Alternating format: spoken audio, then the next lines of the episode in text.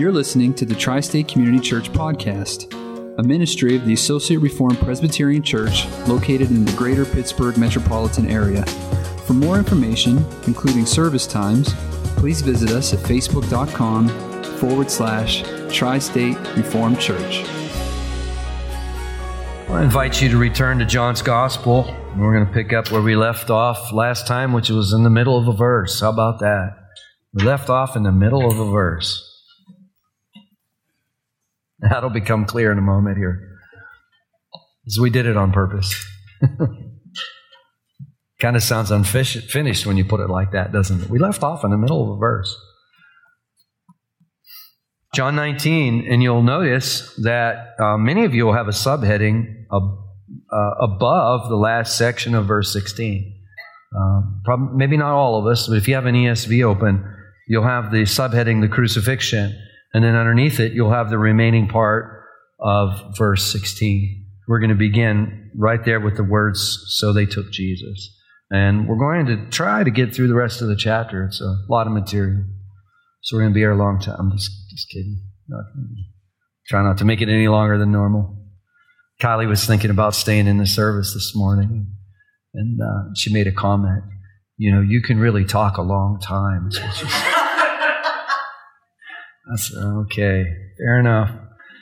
So, but she's soon going to be staying in the congregation with us here. She, I think she was worried I was going to talk too long. So I've trust everyone has found it. John 19, the last half of verse 16. So they took Jesus, and he went out bearing his own cross to the place called the place of a skull, which in Aramaic is called Golgotha. And there they crucified him, and with him two others, one on either side, and Jesus between them. Pilate also wrote an inscription and put it on the cross, and it read, Jesus of Nazareth, the King of the Jews. Many of the Jews read this inscription for the place where Jesus was crucified was near the city, and it was written in Aramaic, in Latin, and in Greek. So the chief priests of the Jews said to Pilate, Do not write, the King of the Jews, but rather, this man said, I am King of the Jews. But Pilate answered, What I have written, I have written. And when the soldiers had crucified Jesus, they took his garments and divided them into four parts, one part for each soldier. Also, his tunic but the tunic was seamless, woven in one piece from top to bottom. So they said to one another, Let us not tire it, but cast lots for it to see whose it shall be. This was to fulfill the scripture which says, They divided my garments among them, and for my clothing they cast lots. So the soldiers did these things. But standing by the cross of Jesus were his mother and his mother's sister, Mary, the wife of Clopas, and Mary Magdalene. And when Jesus saw his mother and the disciples whom he loved standing nearby, he said to his mother, Woman, behold your son. And he said to the disciple, Behold your mother. And from that hour, the disciple took her to his own home. And after this, Jesus, knowing that all was now finished, said to fulfill the scriptures, I thirst. A jar full of sour wine stood there, so they put a sponge full of the sour wine on a hyssop branch and held it to his mouth. And when Jesus had received the sour wine, he said, It is finished, and he bowed his head and gave up his spirit. Since it was the day of preparation, so that the bodies would not remain on the cross on the Sabbath, for that Sabbath was a high day, the Jews asked Pilate that their legs might be broken and that they might be taken away. So the soldiers came and broke the legs of the first and of the other who had been crucified with him. But when they came to Jesus and saw that he was already dead, they did not break his legs. But one of the soldiers pierced his side with a spear, and at once there came out blood and water. He who saw it has borne witness. His testimony is true, and he knows that he is telling the truth, that you also may believe. For these things took place that the scripture might be fulfilled. Not one of his bones will be broken. And again, another scripture says, They will look on him whom they have pierced. After these things, Joseph of Arimathea, who was a disciple of Jesus, but secretly for fear of the Jews, asked Pilate that he might take away the body of Jesus, and Pilate gave him permission. So he came and took away his body. Nicodemus also, who earlier had come uh, to Jesus by night, came bringing a mixture of myrrh and aloes and about 75 pounds in weight. So they took the body of Jesus and bound it in linen cloths with spices, as is the burial custom of the Jews. Now, in the place where he was crucified, there was a garden, and in the garden a new tomb in which no one had yet been laid. So, because of the Jewish day of preparation, since the tomb was close at hand, they laid Jesus there. Heavenly Father, we ask for your blessing as we strive and seek to uh, uh, profit from your word, as we seek to gain understanding, as we seek, Father, we do um, offer our hearts to you this morning, Lord, that you would be pleased, Lord, to take our hearts and to shape our hearts, to mold our hearts, Father, that, Father, we would find ourselves being made more and more in the likeness of Jesus. That, Father, these truths here would not just simply be given to satisfy a theological curiosity, which we are theologically curious, Father, but more than that, Father, that these truths would be given to us uh, Father, for your glory, that you'd be glorified by seeing us become more and more like Jesus, that your church would be purified, that we would walk ever closer to you, that our hearts would be ever more surrendered to you, O Father. So, Father, in short, be glorified as we as we go through this passage. In Jesus' name, Amen. Well, as I said in um, the opening remarks, this is a long, a long passage. And there's a lot of material here. And the purpose this morning in taking such a long passage is to kind of take a bird's eye view. I want to uh, draw uh, really two thoughts from the passage this morning. And one, and I think these thoughts are both really pertinent to the, to the anxious times that we find ourselves in. And it's that in spite of all human opposition, in spite of everything that um, all the human components and parties that are involved in this, in spite of all of their efforts to thwart what God is doing, God nevertheless perfectly causes his uh, plan of salvation to move forward. Does that make sense? And we're going to see this over and over and over again. Um, irregardless of everything they're throwing at this, they're unable to stop God in bringing his perfect plan of salvation perfectly in accordance with just the way he planned it. Now, when we look, as I've already remarked, we're really starting in the middle of a, of a verse here. We read these words at the end of verse 16, so they took Jesus. And before we go any further there, let us be reminded that they only took Jesus because he first laid his life down, right? You don't need to turn there, but I'm just going to remind us of some verses that I think we probably know really, really well uh, from John 10. And you don't need to turn there, but you know, all the way back in John 10, Jesus says, I lay down my life that I may take it up again. And that'll sound familiar. He goes on to say, No one takes it from me, but I lay it down of my own accord. I have authority to lay it down, I have authority to take it up again. This charge I've received from my Father. Jesus is not being taken by surprise here. This is all going according to plan. And in fact, we saw in the garden when probably no less than 200 soldiers, a combination of Roman soldiers and temple police, enter into the garden. Could have been, as perhaps there's many scholars that believe there could have been as many as 600. Go into the garden with their torches and their lanterns and their swords. They're expecting some possible resistance. They're expecting Jesus to be hiding in the shadows and in the darkness of the night. And to their surprise, what does he do? He steps forward and introduces himself. It's not usually what happens uh, when uh, police officers arrest someone, is it? Uh, Jesus steps forward, offers both hands for the shackles. And we've seen this, we've made a number of comments on it. And when we read these words in John 19, verse 16, uh, so they took Jesus, let us be reminded afresh that they took Jesus because he offered himself to them. And we're told that he went out in verse 17. Now, of course, this is going outside of the city. Jesus is bearing that dreadful curse, isn't he? And uh, this curse is to be taken outside of the city. We're told that he is bearing his own cross.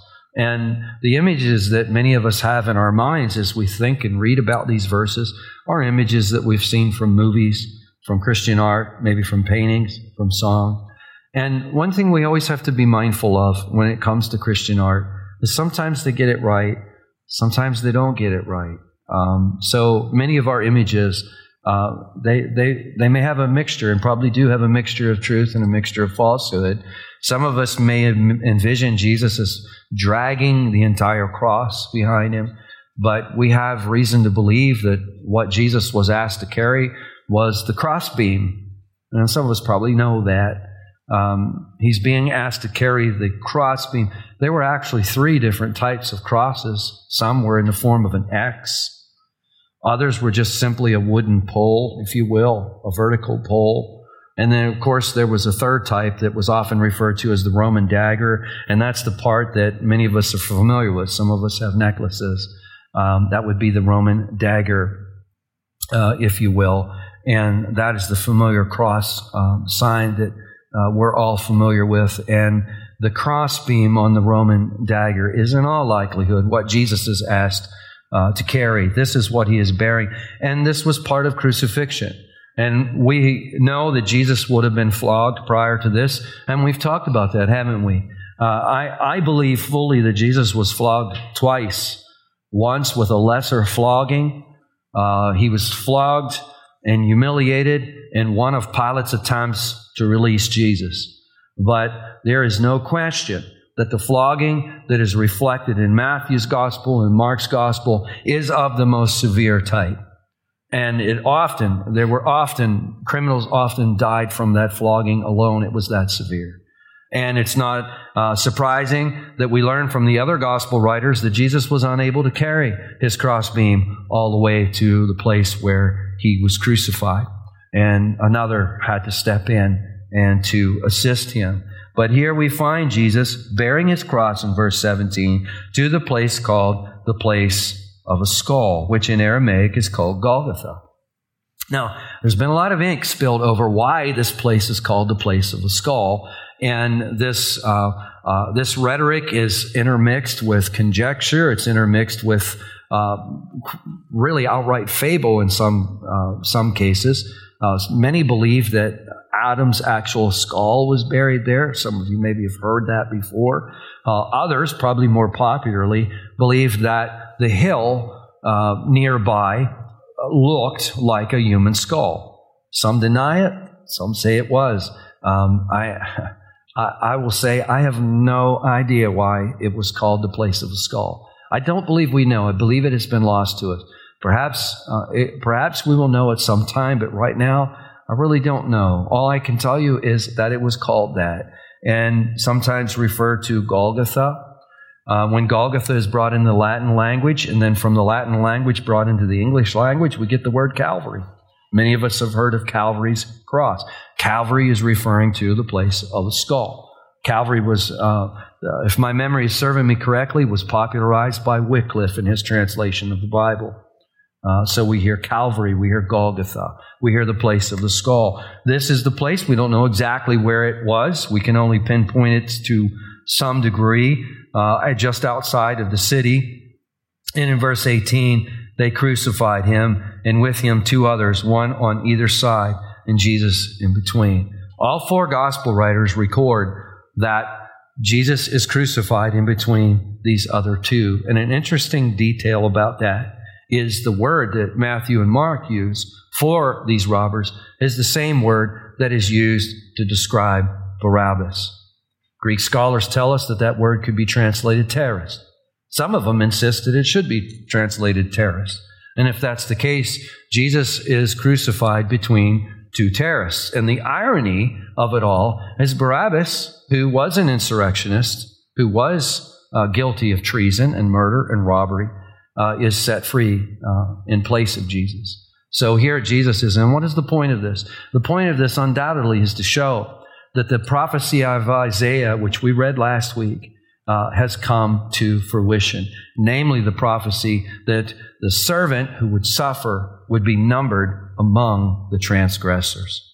And here we see Jesus right exactly where the Father wants him to be.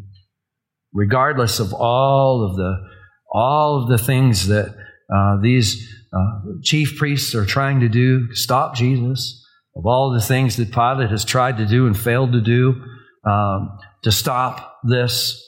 There, Jesus is right where the Father wants him.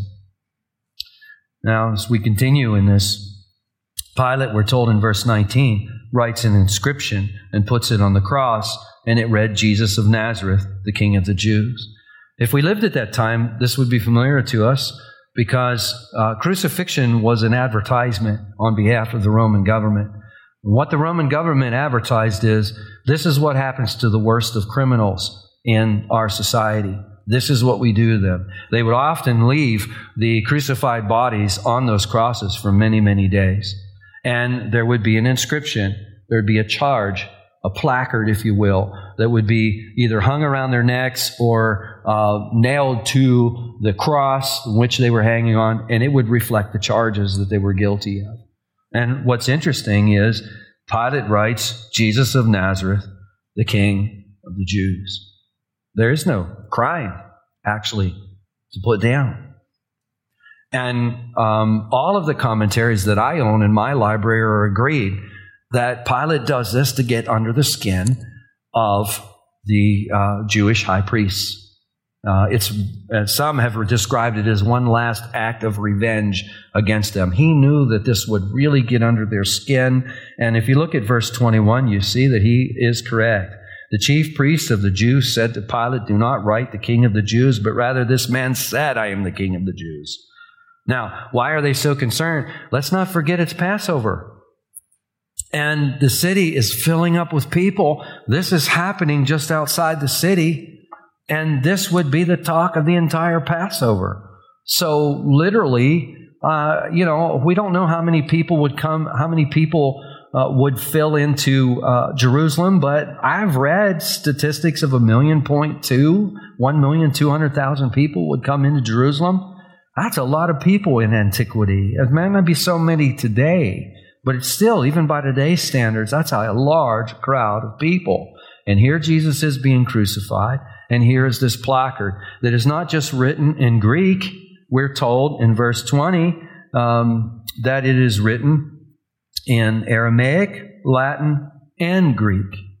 And what's the significance of that? Aramaic, if we lived in that time, we would be familiar with Aramaic. That's probably when we were, when we were, ta- if we were texting, we'd probably be texting in Aramaic.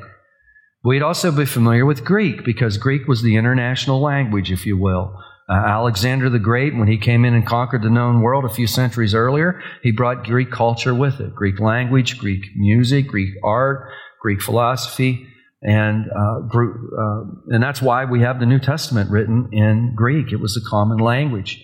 So here you have, you have the, the sign in, in Aramaic, you have it in Greek, but you also have it in Latin.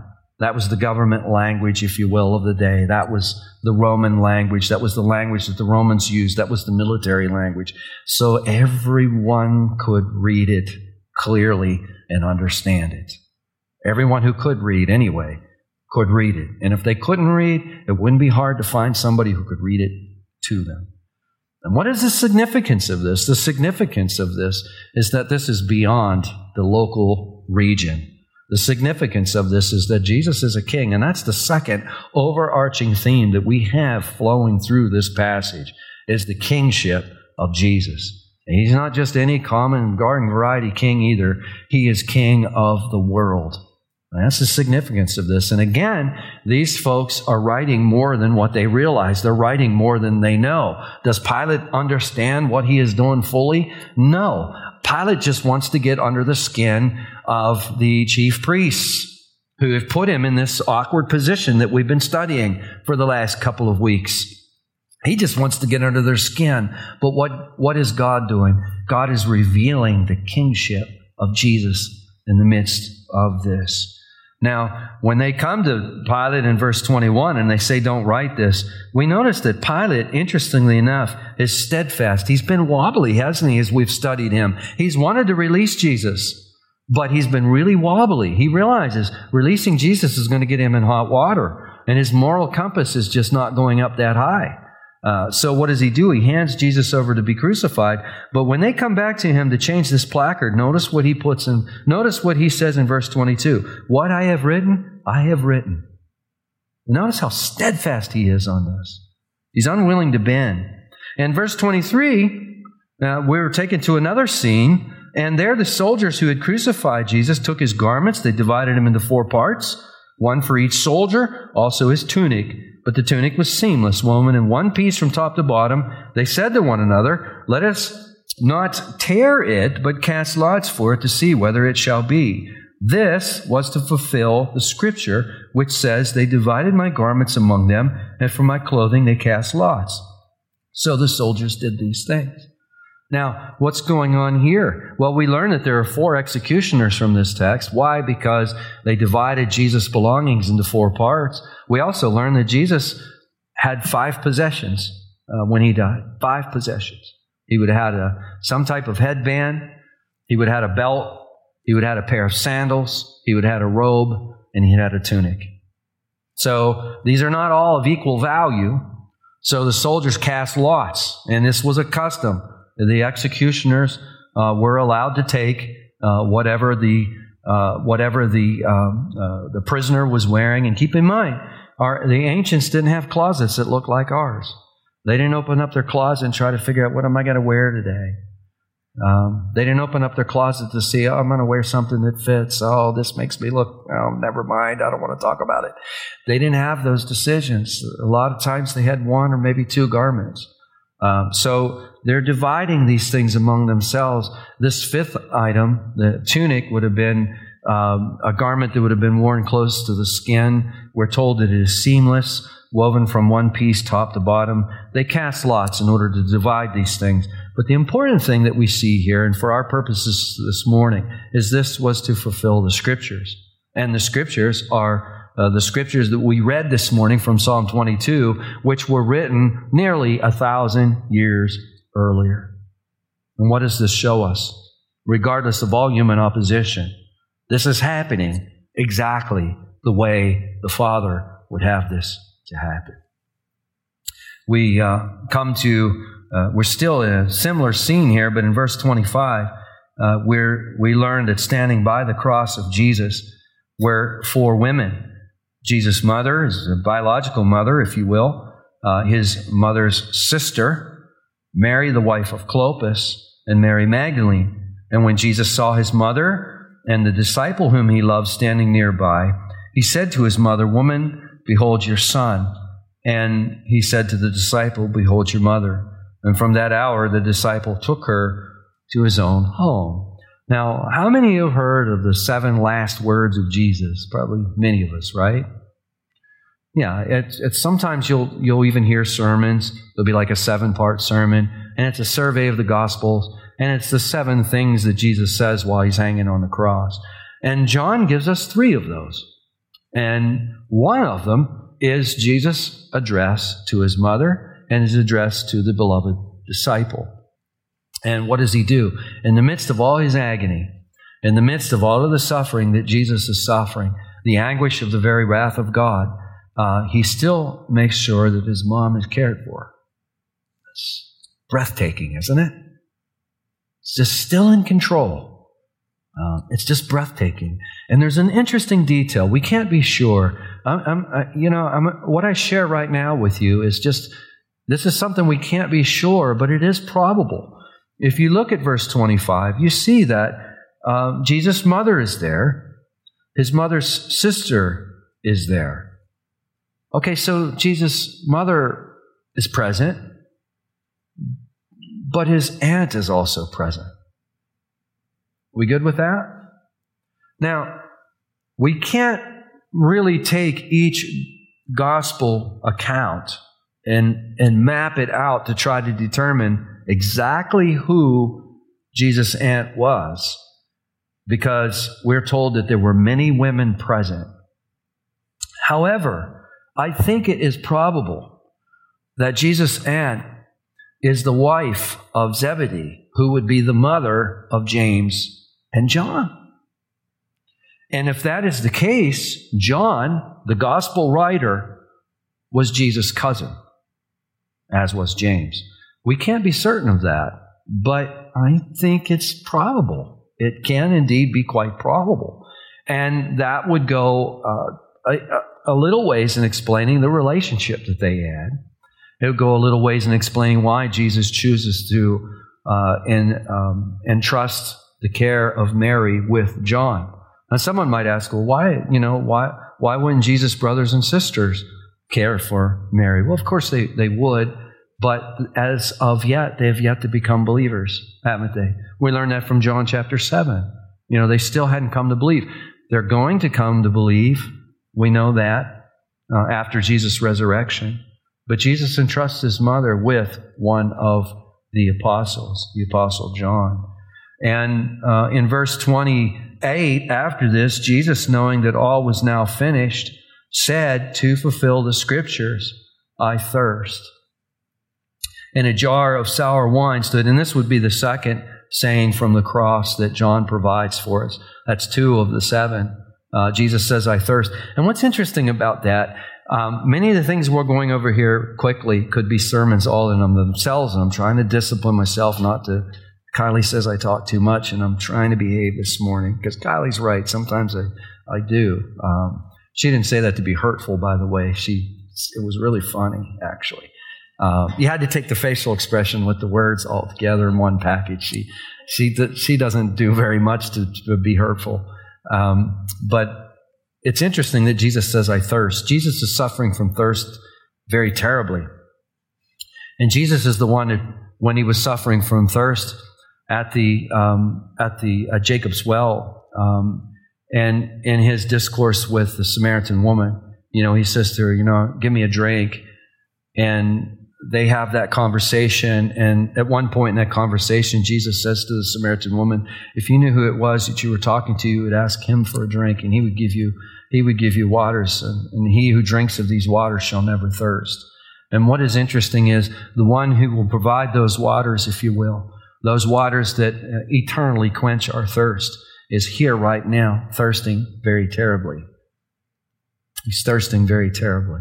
In order to accomplish this for us, Jesus had to endure such thirst. We're told that a jar full of sour wine was there. This was a common beverage, it was a cheap beverage that the soldiers would use. And they put a sponge, they dip a little bit in a sponge, they raise it up with a hyssop branch. There's a lot of ink spilled over that that they couldn't have used a hyssop branch, and John's in error, and it becomes sometimes, sometimes it just becomes, you know, some of these, I mean, the, the skeptics just don't stop, you know. And um, sometimes in our movie depictions, we see Jesus as being crucified really high up in the air. And uh, if that's the case, the hyssop branches, they, the, the argument is they could never have, have held a sponge that was dipped in this sour wine. They would have never been able to hold it all the way up there. But in all likelihood, Jesus wasn't really elevated all that high. They only needed to, they only needed to elevate the, the criminal high enough that his legs would not touch the ground, uh, that his legs would be in. And, and, and the position varied. We know in 1968 there was an excavation, an archaeological excavation, where they unearthed the person who had been crucified.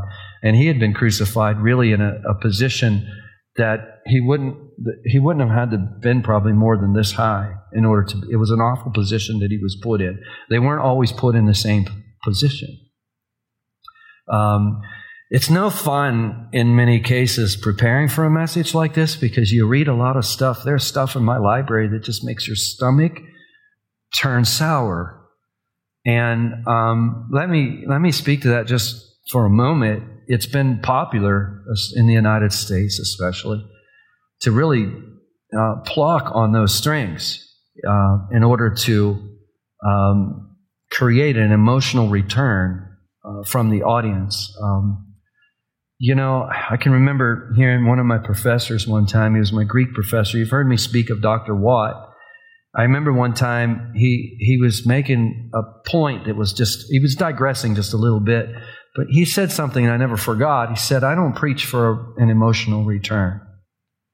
And of course, this was almost 20 years ago when he said that, and it was really popular to do that. Uh, preach for an emotional return. It's a form of manipulation to preach for an emotional return. Um, our faith has to, it can't be resting on emotions. Our faith has to rest on the gospel. It has to rest on the facts. It has to rest on the person of Jesus Christ. That having been said, the answer to this isn't to swerve so far that we don't mention any of these things. I think that would be an error as well, because if we lived at that time, we would know this stuff. And perhaps our stomach would turn sour because as soon as we heard about crucifixion, we might think of a time when we were traveling with our parents and we witnessed these crosses along the road and we saw those things, uh, these horrible, horrible things. But here we find Jesus thirsting, which they're in the sun. You know, they're literally in the sun. They, they cannot even swat flies. You know, your hands are, are, you know, either tied or nailed to the cross. You wouldn't even be able to swat a fly on your nose or ward off vultures, which was a common form of, of the agony that they endured on the cross, was from vultures. They would be helpless to be able to ward them off. And the hot sun would be one thing that they'd have to endure. And there Jesus is thirsty. They put a sponge and sour wine the hyssop branch itself might not be able to hold, but the stalk of the branch certainly would hold the sponge, especially if it was just pierced through the sponge, dipped in the sour wine, and then held up to Jesus' mouth, which may have only been about this high. So there's no reason to suspect anything here. This is how it has happened. This is what we've been given. But when in verse 30, once Jesus received the sour wine, he said, It is finished and he bowed his head and he gave up his spirit. That's the third word from the cross that John provides of the seven. Jesus says, It is finished. Uh, here, Jesus gives up his spirit. No one takes it away from him. This takes us back to the opening comments that I made in verse 16b. So they took Jesus. They took Jesus because he gave himself. And he, no one took his soul from him. He gave up his spirit, if you will. Now, in verse 31, since it was the day of preparation, we talked about this last week. Uh, this would be preparation for the Sabbath. We're told that it's a high day. What does that mean? That means that it's a Sabbath that falls during a feast. It's a Sabbath that falls during a feast. Now, uh, in order, according to Old Testament law, they need to get these bodies down off the cross or they're going to defile the land. So the Jews go to Pilate and they ask Pilate that the legs may be broken, that they might be taken away. And we might say, well, what's that all about? Uh, the, the, about the only mercy you could expect if you had been crucified, about the only mercy that you could expect from your executioners would be from the business end of a Roman mallet, which was a large hammer and what they would do is they would crush the legs because your legs would be how you continued to breathe. Uh, the chest cavity would be would be compressed, and in order to open the chest cavity, they, they would push up, and then as they went down, the chest cavity would close again. And uh, asphyxiation is typically how you would die from uh, from crucifixion. So if they broke the legs, it would only be, it would just be a short period of time. The arms would be insufficient. Uh, they would grow tired of trying to support the torso. I'm not trying to add any more detail to this than it's necessary to get through it. I know it'll turn your stomach.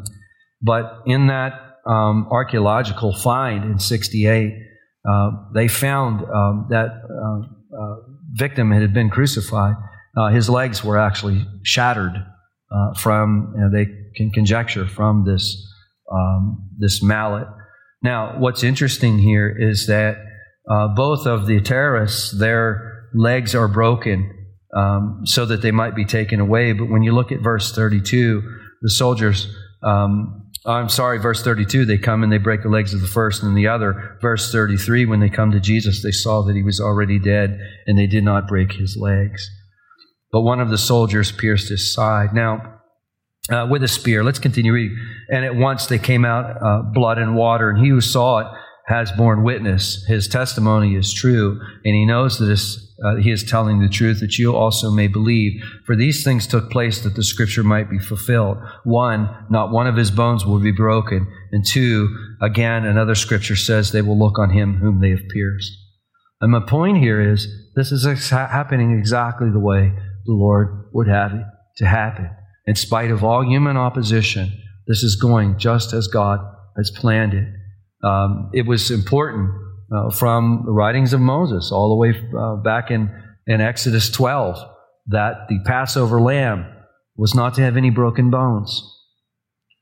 And that's the significance, so that Scripture may be fulfilled.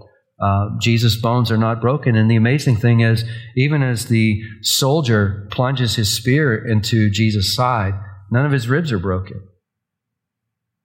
You know, I mean, that, that would have to be a really care. Um, undoubtedly, I don't think the soldier would have cared. But none of Jesus' bones are broken.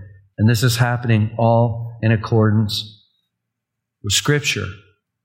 Um, and um, lastly, you'll see verse 37, the scripture that says they will look on him whom they pierced. That's from Zechariah's prophecy. Some of us are familiar and say, yeah, you know, I hear, I hear about that in the spring. Yeah, that's one of those Easter passages that we look at. It kind of sounds like Easter right now, doesn't it? Uh, but we are allowed to study these things other times of the year, so we don't have to wait until until Easter. But uh, the point is that Jesus is already dead. Some of us will be interested in, in the blood and the water. What is the what's the deal with the blood and water? A lot of ink has been spilled on that. We don't have time to go into too much of it, but I don't think it's referring to the sac- the sacraments. It's very common that uh, the blood people will associate that with the Lord's Supper, and the water they'll associate that with baptism. But keep in mind, some are anxious to find the imagery of baptism anytime they find water. So we want to be careful there. We have to let the gospel itself, um, you know, control our judgments in these things. Let me just say really quickly, and I'll start to wrap this up, is that the blood obviously is uh, the, the fact. The first fact here that we're to understand is that Jesus is dead. He's indeed dead. Uh, think about our creed that we just recited. He was crucified and what? Dead. Crucified, dead, and soon we're going to come to buried. He was crucified, dead, and buried. That's, that's the, the, the real controlling thought of this passage. Now, many medical doctors, believing medical doctors, have put their, their pen to paper and have written some fascinating things about the medical side of this, and many of you would be interested in that. Uh, but there still hasn't been, uh, um, I think, a universal consensus as to why both water and blood flow out of Jesus' side. But we might ask ourselves this question is there some spiritual significance to this? I think there is. Um, one, the atonement. You know, we have so many songs where we sing about washed in the blood, or we sing about how we've been we've been cleansed by the blood of Jesus. What's that mean? It means we're cleansed by His death, and His blood flowing from His body is an emblem of His death. So we have the atonement, and also in the the water, the significance of water, I think, is the work of the Holy Spirit. Uh, when Jesus talks about water, uh, often there's the, a connection to the Spirit. You know, uh, for the one who uh, believes in Jesus, out of his belly will flow rivers of living water. Does that sound familiar? And of course, what is that? It's a reference uh, to the work of the Spirit. Um, more on that at another time. There, I, I think I counted no less than nine things that we could say that could occupy us. We, we could spend nine Sundays at least on this particular passage. Uh, there'd be a little bit of overlap, but we're looking, we're trying to just take a look at this whole thing. Let's take a look at this very last scene here in verses 38 through 42. We're told that after these things, verse 38, Joseph of Arimathea, who was a disciple of Jesus, but secretly, for fear of the Jews, asked Pilate that he might take away the body of Jesus. And Pilate gave him permission, so he came and took away his body. He was secretly a follower of Jesus, but he comes out of the closet now. This was a really risky move for him uh, to go and ask Pilate for this. Uh, he is showing himself to be a sympathizer and a disciple of Jesus by doing this. Uh, there would be a mark on his head at this point. And we're told that Nicodemus, we've met him in our earlier studies. He who had earlier had come to Jesus by night, that's verse 39, bringing a mixture of myrrh and aloes and about 75 pounds in weight. Now, um, we're told in verse 40 they took the body of Jesus, bound it in linen cloths with spices, that is the burial custom of the Jews. And now, in the place where he was crucified, there was a garden, and in the garden, a new tomb, and in which no one had been laid. So, because of the Jewish day of preparation, since the tomb was close at hand, they laid Jesus there. What's the significance of this? Jesus is given the burial of a king. He's given the burial of a king. You know, interestingly enough, as I was thinking about this and upon learning of the death of Queen Elizabeth, the watching world is going to see something that the watching world hasn't seen in a long time. And that's going to be the burial of a monarch. It's almost practically foreign to us, and especially to uh, probably most of us in the United States, because there's such a thrust. Um, I think it's a, a, relatively small group of people that are leading it, but there's such a thrust just to throw away all vestiges of tradition and vestiges of anything that is from antiquity. Uh, there's such a disdain for all of that that you will even hear them um, mocking the queen and mocking. I mean, you're going to. I've already heard two different narratives in regards to her life. One is so favorable, and the other one is just so. It's just so disdaining, and it, it's just. Listen, she was she she was a woman who gave her life. I mean, some of us are more familiar with the queen. Is it a perfect family? Of course not. It's a family like our own. Is there a perfect family here? No. And I don't believe there's ever been any books written you know, on uh, you know parenting um, uh, parenting advice from the Queen. I don't think that book ever got any traction. But in terms of her commitment to um, to the country of England, oh my goodness! And she's recognized as a monarch. And you're going to see, watch the news, and why it would do us all good to watch just what they're going to do. Um, here, Jesus is getting the burial of a monarch. Why? Because he is a monarch. And I can't help but to think, if I wanted to make application here and now, I can't help but to think that this is a backdoor way of really crumbling uh, the kingship of Jesus. Jesus is a king, and anything that we can do to destroy kingship will inevitably find it cancerous to our commitment to Jesus as a king. You follow what I'm trying to say? It's kind of like shows like Married with Children. Maybe some of us remember that show. It was a long time ago, but I, I usually use it. I mean, there were a lot of things on that show that were funny. You can see reruns of it. Um, but it really went after the father of the family. And keep in mind, as we destroy the father of the family, we destroy the family. But also, in a backdoor kind of way, we're destroying the father with a capital F, too, aren't we? We're trying to destroy him. And I, I think we really need a good drink. I think we ought to all watch these proceedings uh, that we'll see over in England uh, and, and truly mourn with the people of the UK. But what we see happening here is indeed the burial of a king.